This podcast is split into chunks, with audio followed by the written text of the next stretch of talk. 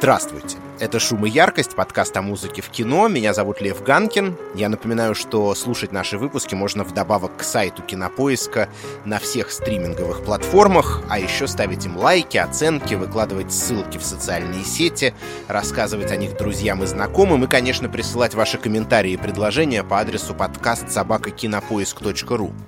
Сегодня у нас, честно признаюсь, разговор без конкретного повода — ну, иногда здорово не привязываться к актуальным новостям, а просто обсудить любимое кино.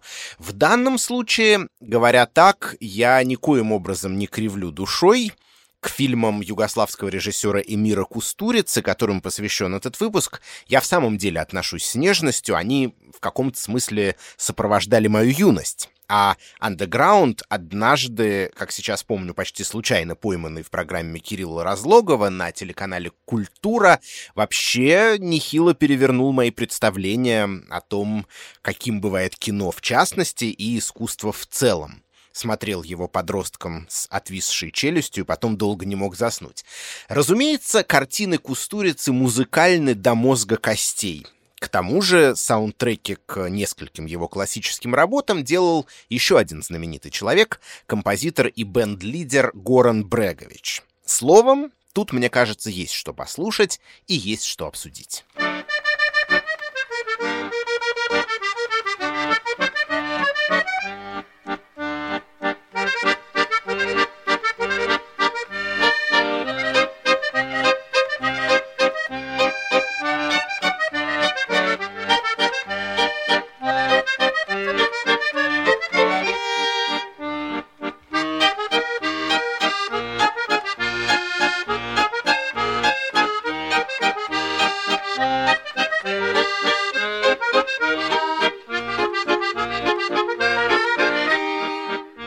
Аккордеон — один из звуковых маркеров фильмов Эмира Кустурицы, по крайней мере, ранних. Вот, например, щемящая итальянская мелодия, которую играет на нем главный герой ленты «Время цыган». В «Аризонской мечте» аккордеон окажется в руках Грейс, девушки, в которую влюбляется главный герой в исполнении Джонни Деппа. Инструмент появляется и в самых первых полнометражных картинах режиссера.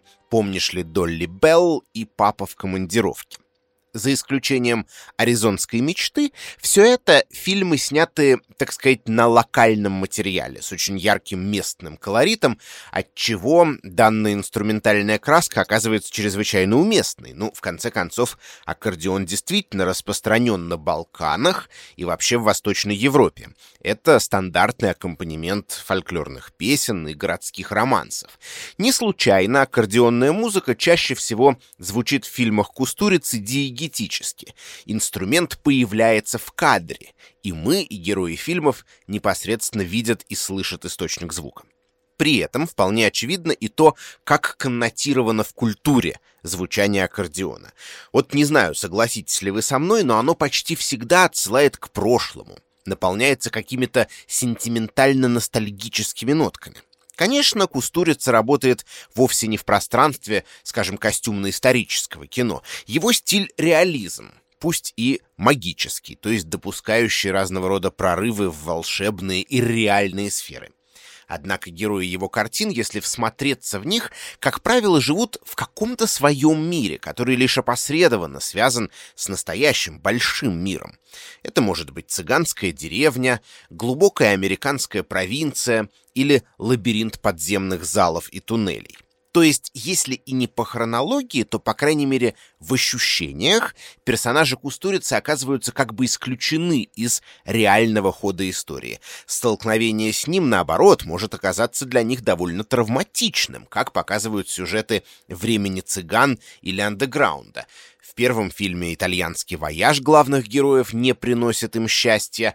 Во втором выход персонажа из подполья приводит к целой череде трагикомических, а скорее попросту трагических происшествий. Эта оторванность от реальности, кажется, довольно пронзительно фиксируется одинокими пассажами аккордеона. И то же самое можно сказать про несбыточные грезы и желания персонажей фильмов Кустурицы, которую, опять-таки, очень удачно озвучивает аккордеон. Аризонская мечта выносит этот троп непосредственно в заголовок. Ну и да, одна героиня здесь хочет попасть в мир улыбающихся черепах, другая — взлететь, оторваться от земли, еще один персонаж грезит о карьере в Голливуде, но и в прочих картинах чувство мечты, томления почему-то, по-видимому, заведомо недостижимому, ощущается очень остро. И партии аккордеона создают ему убедительный звуковой образ. Другая сторона характерного саунда фильмов Кустурицы ярко слышна, например, вот в этом отрывке.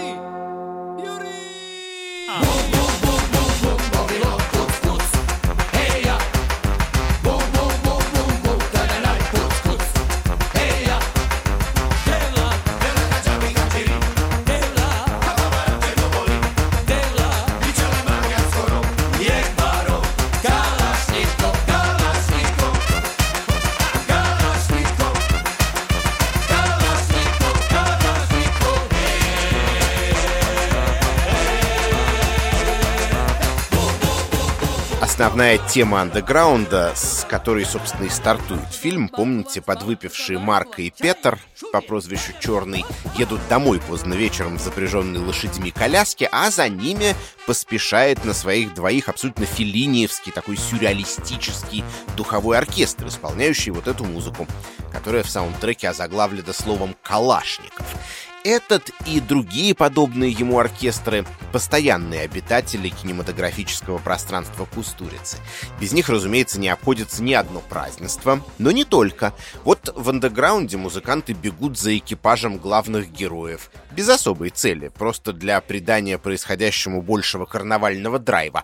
А в знаменитой сцене из «Черной кошки белого кота» они будут сидеть на дереве, и музицировать прямо оттуда.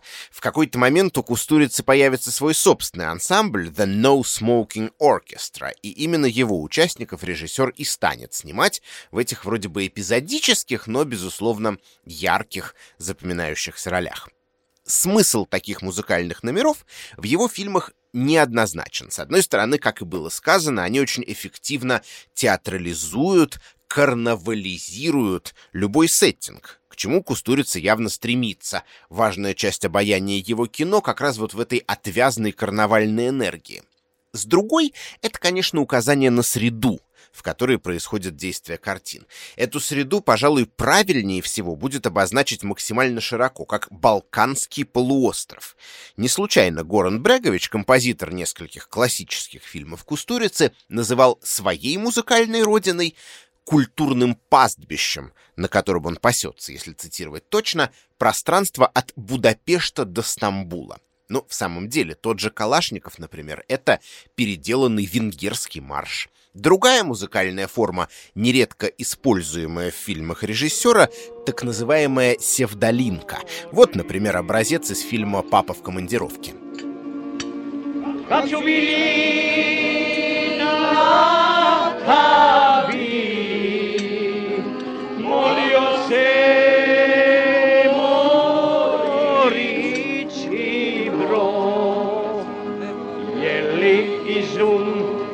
pied va.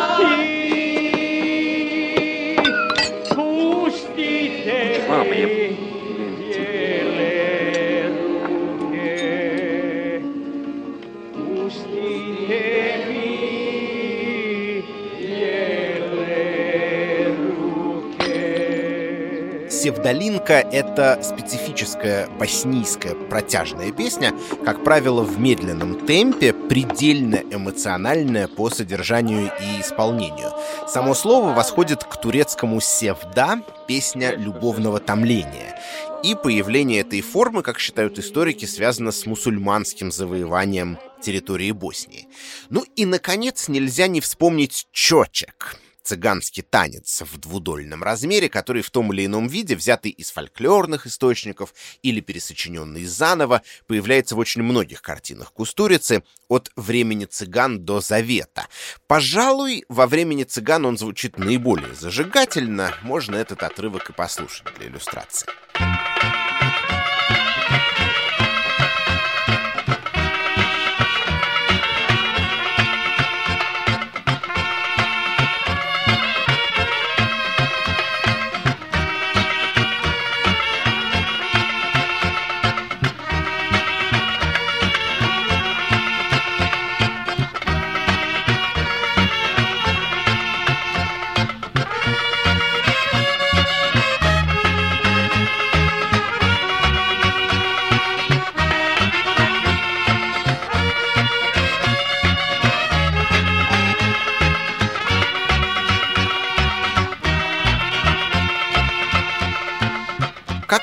осмыслить этот набор музыкальных фрагментов? Но, думается, вернее всего будет сделать это, что называется, с разных сторон. Начать можно, собственно, с киномузыкальной стороны, тем более, что здесь прийти к общему знаменателю проще всего — в самом деле нет никаких сомнений в том, что все эти фольклорные псевдофольклорные мелодии и ритмы идеально отвечают творческим задачам Эмира Кустурицы. Как и любая музыка с народным бэкграундом, четчики и севдолинки, простите за такое ненаучное выражение, рвут душу. Причем по-разному. Эмоциональная реакция варьируется от невольно выступающих на глазах слез до труднопреодолимого желания тотчас же пуститься в танец вместе с героями фильма. При этом они успешно задают географический и культурный сеттинг, то есть ту самую среду, в которую нас погружает режиссер. Дальше наступает время для более глубокого, скажем так, ценностного анализа. Здесь, конечно, начинаются некоторые проблемы. Во-первых, это проблема апроприации. Собственно, легендарная ссора между Кустурицей и Гораном Бреговичем, случившаяся после фильма «Underground», была, по некоторым сведениям, связана именно с тем, что композитор, дескать, присвоил многие народные мелодии, приписал себе заслуги в их сочинении, в то время как на самом деле, если верить Эмиру Кустурице, Брегович был лишь нанятым аранжировщиком а первоисточники ему подгонял режиссер. Вот все эти боснийские, сербские, венгерские, турецкие, цыганские и прочие танцы, марши, песни и романсы. Трудно сказать, как было на самом деле. Ну, вероятно, как и во многих других подобных случаях, своя правда есть у обоих участников спора. Так или иначе, с 1995 года Брегович и Кустурица больше не сотрудничали друг с другом. Более того, у каждого из них появился свой гастролирующий оркестр со стилистически сходным репертуаром, соответственно, Wedding and Funeral Band и The No Smoking Orchestra, о котором я уже сегодня вспоминал. Следующая проблема политическая. Как ни смешно, но тут Брегович и Кустурица как раз выступают за одно — Играют, если использовать столь любимые режиссером футбольные метафоры, за одну команду. Дело в том, что работать они, как музыкант и как кинорежиссер, стали, как вы догадываетесь, еще в одной стране, в Социалистической Федеративной Республике Югославия, СФРЮ или СФРЮ, как сейчас помню эту смешную аббревиатуру с географических карт моего детства, а самые мощные свои фильмы, в том числе и «Андеграунд», сотворили уже в другой, а точнее в других странах. Начало 90-х — это распад Югославии на несколько суверенных государств за которым последовало опять-таки сразу несколько кровопролитных вооруженных конфликтов, вызванных и территориальными, и, конечно, так сказать, этнонациональными причинами от уроженцев города Сараева, столицы Боснии и Герцеговины, каковыми были Брегович и Кустурица, боснийцы, конечно, ожидали поддержки их повестки, особенно учитывая анамнез режиссера. Его дебютный фильм «Помнишь ли, Долли Белл» стал первой югославской картиной, герои которой говорили на боснийском диалекте сербско-хорватского языка. Вместо этого главными героями андеграунда оказались серб и черногорец, да и в целом Кустурицы и Брегович всячески педалировали э, общеюгославский, такой вот общебалканский даже, наднациональный характер своего творчества. В глазах пассионариев освободительной войны это не могло не выглядеть чудовищным ресентиментом. Впрочем, оба наших героя здесь были по крайней мере последовательны. Они никогда и не записывались в националисты. Брегович еще в 70-е и 80-е годы в составе рок-группы Биело Дугме записывал песни на разных языках, обращаясь одновременно к сербам, к хорватам и, скажем, косовским албанцам. Его отец был хорватом, мать сербкой, а жена исповедовала мусульманство. Кустурица же происходил из сербской семьи, которая, тем не менее, приняла ислам во время турецкого владычества. Словом, и режиссер, и композитор имели некоторые основания на то, чтобы оставаться в стороне от этнонациональных конфликтов, сотрясавших их родину. А песня Эдерлези из «Времени цыган», если верить культурологам и киноведам из бывшей Югославии, с чьими трудами мне довелось ознакомиться, это до сих пор редкий пример музыкального произведения, одинаково любимого и часто исполняемого во всех частях распавшейся на отдельные государства страны.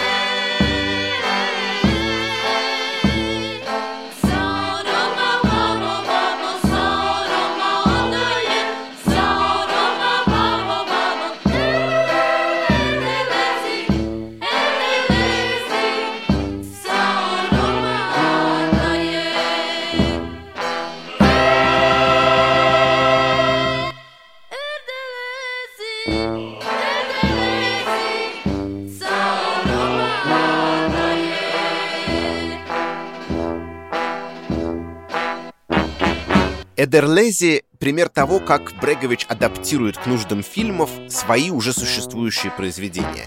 Первая версия композиции, основанная, как вы догадываетесь, на народном источнике, была записана его группой Биелу Дугме и называлась «Джурджевдан», то есть «Юрьев день». В сценарии «Времени цыган» было празднование Юрьева дня, он же День Святого Георгия, он же в мусульманской традиции Эдерлези, так что песня пришлась как нельзя кстати. Отчасти ее популярность, конечно, связана еще и с тем, что это едва ли не единственный праздник, опять-таки присутствующий в традициях всех балканских народов, хоть и под разными названиями. Праздник весны и вообще наступление теплых дней. Впрочем, само музыкальное решение тоже как будто работает на ту самую наднациональную всеобщую известность. В песне есть модальный мелодический рисунок, неуловимо такой восточный, турецкий по звучанию — хоровое многоголосие, ассоциирующееся с христианской православной литургией, а также аранжировка с использованием brass band а, духового оркестра, вроде того, который мы уже встречали в Калашникове. Вот вам, если хотите, и некий тотальный общебалканский soundscape. Вот вам и Юрьев день. Кстати, чтобы подчеркнуть некий вневременной характер, описанный во времени цыган истории, Помните, мы говорили о том, что герои Кустурицы как бы оторваны от текущей реальности, Брегович нарочно подобрал для аккомпанемента старинные, плохо сохранившиеся, не идеально держащие строй инструменты. Музыка к Юрьеву дню вовсе не единственный пример того, как композитор находит тематически подходящий для саундтрека музыкальный материал в своем же собственном бэк-каталоге. Такую же схему он, как выясняется, провернул и с другой всемирно известной композиции.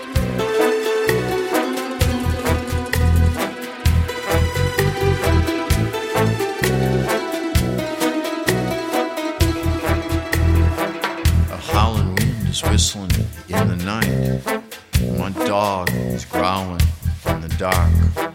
Something's pulling me outside to ride around in circles. I know you have got the time, cause anything I want, you do. We'll take a ride through the strangers who don't understand understand how to feel. In the death car, we're «Аризонская мечта» — фильм, который Эмир Кустурица снял в США на местном материале. И, конечно, здесь требовалось немного иное музыкальное решение, чем в его югославских картинах. Так, например, роль духового оркестра, обеспечивающего постоянный диегетический саундтрек для происходящего на экране, тут логичным образом играет мексиканский мариачи ансамбль. Петь же пригласили не малоизвестных балканских артистов, как, например, македонская певица Васка Янковска, которой принадлежит основной голос в Эдерлези, а Игги Попа, суперзвезду американской рок-музыки. Тем не менее, самый знаменитый трек из фильма «In the Death Car», звучащий уже на открывающих титрах, на поверку оказывается переложением композиции Биелу Дугме на заднем «Съедешь ту мога аута», то есть на заднем сиденье моего автомобиля. По крайней мере, об этом говорил сам Брегович. Мол, я послал эту старую композицию Игги Попу, и вот что у нас получилось. A ja joj kažem nemoj luda, bit će nam bolje sto puta Na zadnjem sjedištu moga auta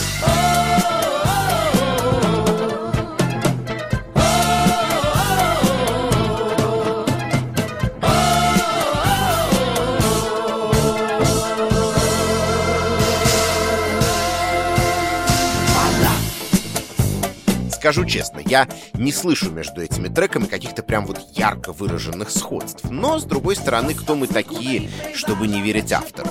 Тем более, что даже одноэтажная Америка у Бреговича и Кустурицы оказывается неуловимо балканизированной.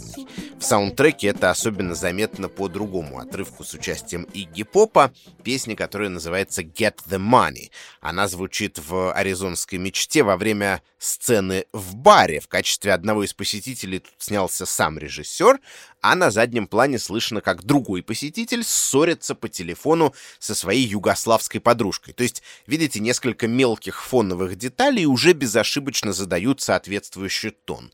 Ну и сам звуковой фрагмент не знаю, согласитесь ли вы, но, по-моему, Игги Поп никогда раньше не звучал настолько карнавально в духе какого-то такого вот восточноевропейского джипси-панка. Lucky people, north and south. This is your leader. I'm called the mouth. We're gonna play a game that's funny. Get the, get the, get the money.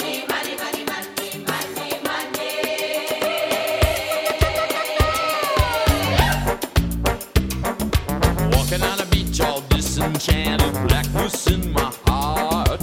Anything I want now, they can stop me, and the G goes dead. Riviera buildings, high depressing, look like cookie boxes. In my heart, a hurricane's blowing in my head, a clock ticks, tick tock, tick tock. Get the money, Mr. Potato. Eskimo.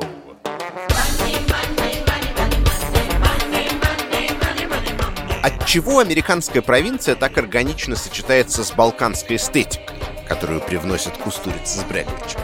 Полагаю, от того, что эта эстетика изначально заведомо гибридная. Фильмы Эмира Кустурицы порой критикуют за некоторую хаотичность, но мне кажется, это наоборот их стилеобразующее свойство. И дистанцирование режиссера от любых националистических нарративов 90-х годов, о которых мы говорили, в этом контексте кажется абсолютно логичным и уместным. Балканы, то есть вскормившая его среда, ценны для него во всем своем разноречивом многообразии. Это плавильный котел многочисленных культур, ярко отраженный Бреговичем в его вдохновенном музыкальном сопровождении, и потому он охотно вбирает в себя и другие культуры, казалось бы, находящиеся от Балканского полуострова на очень далеком расстоянии. После разлада, произошедшего между режиссером и композитором в середине 90-х, о котором я уже упоминал, стилистика киномузыки Эмира Кустурицы изменилась в частностях, но не в целом. Фильм «Черная кошка, белый кот» возвращался к стилистике и к сеттингу из времени цыган, а «Жизнь как чудо» вновь, как андеграунд, затрагивает тему междуусобиц, разразившихся в 90-е на югославской территории. То есть это не новые повороты в творчестве режиссера, каковыми в свое время были «Аризонская мечта» или тот же «Андеграунд», а скорее попытки немного иначе пройти по уже хоженным тропам. Более того, если во времени цыган Кустурица очень тщательно воссоздавал на экране реально существующие балкано-цыганские обычаи, включая и празднование Юрьева дня, то в «Черной кошке» периодически дает волю фантазии. Так вот, например, сцена с музыкантами на дереве, которую я уже сегодня вспоминал, это чистой воды авторское изобретение. Такой традиции среди югославских цыган, насколько мне известно, нет и никогда не было. Что же до самой музыки, то, видимо, в силу этих обстоятельств она в зрелых фильмах звучит отчасти знакомо, а иногда и не отчасти, как тогда, когда в «Черной кошке» вдруг возникает тема из классической ранней картины Кустурицы «Папа в командировке». Но встречаются и новшества. Например, лейтмотивом мафиозного босса Тадана в «Черной кошке. Белом коте» становится композиция «Питбуль».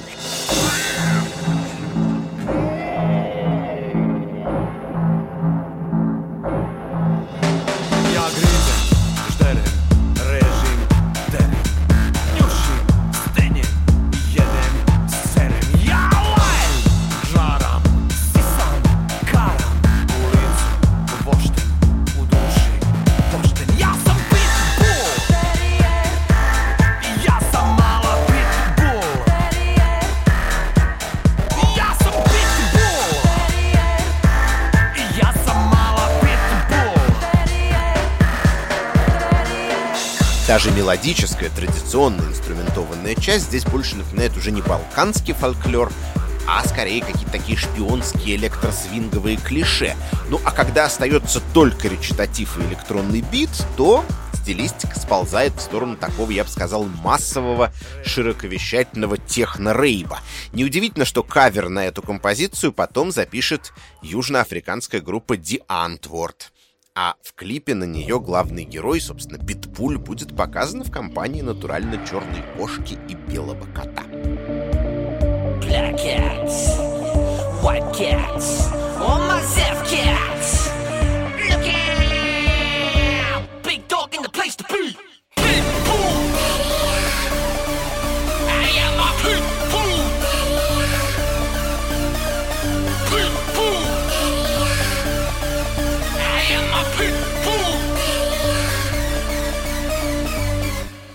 Что же до жизни как чудо, то тут одна из главных героинь оперная певица. Это, конечно, тоже помогает несколько разнообразить звуковую палитру. Możesz prawi praw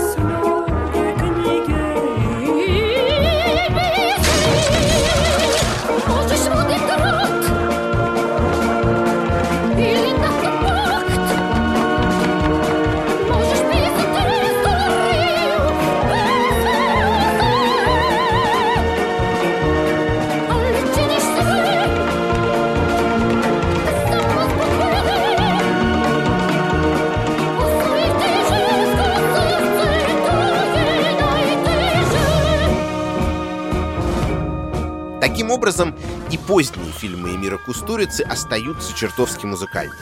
Более того, в целом, в них, несмотря на эпизодические попытки расширить набор задействованных приемов и стилей, сохраняются основные черты его киномузыкального языка.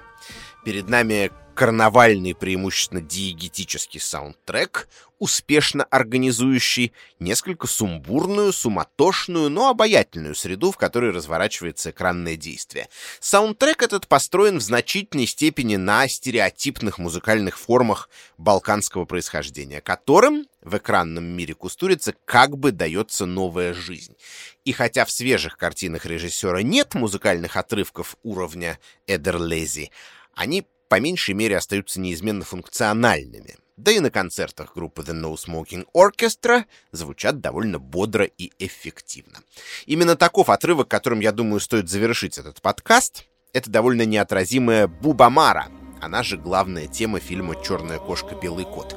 Редко какая музыка, если честно, работает вот настолько безотказанно и безальтернативно. Каждый раз, когда я ее слышу, хочется сразу же залпом опрокинуть рюмочку другую и в пляс. Чего, так сказать, и вам желаю. Этот подкаст мне по обыкновению помогали сочинять и записывать звукорежиссер Алексей Пономарев, редактор Даулет Джинайдаров и продюсер Женя Молодцова. Счастливо и до новых встреч!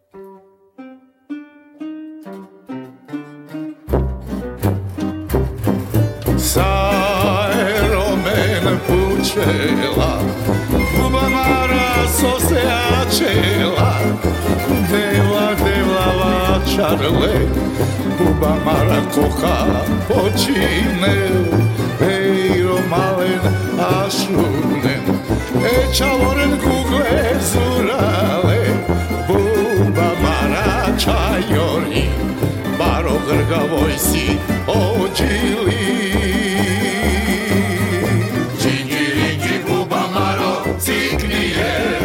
žužije, ajdemo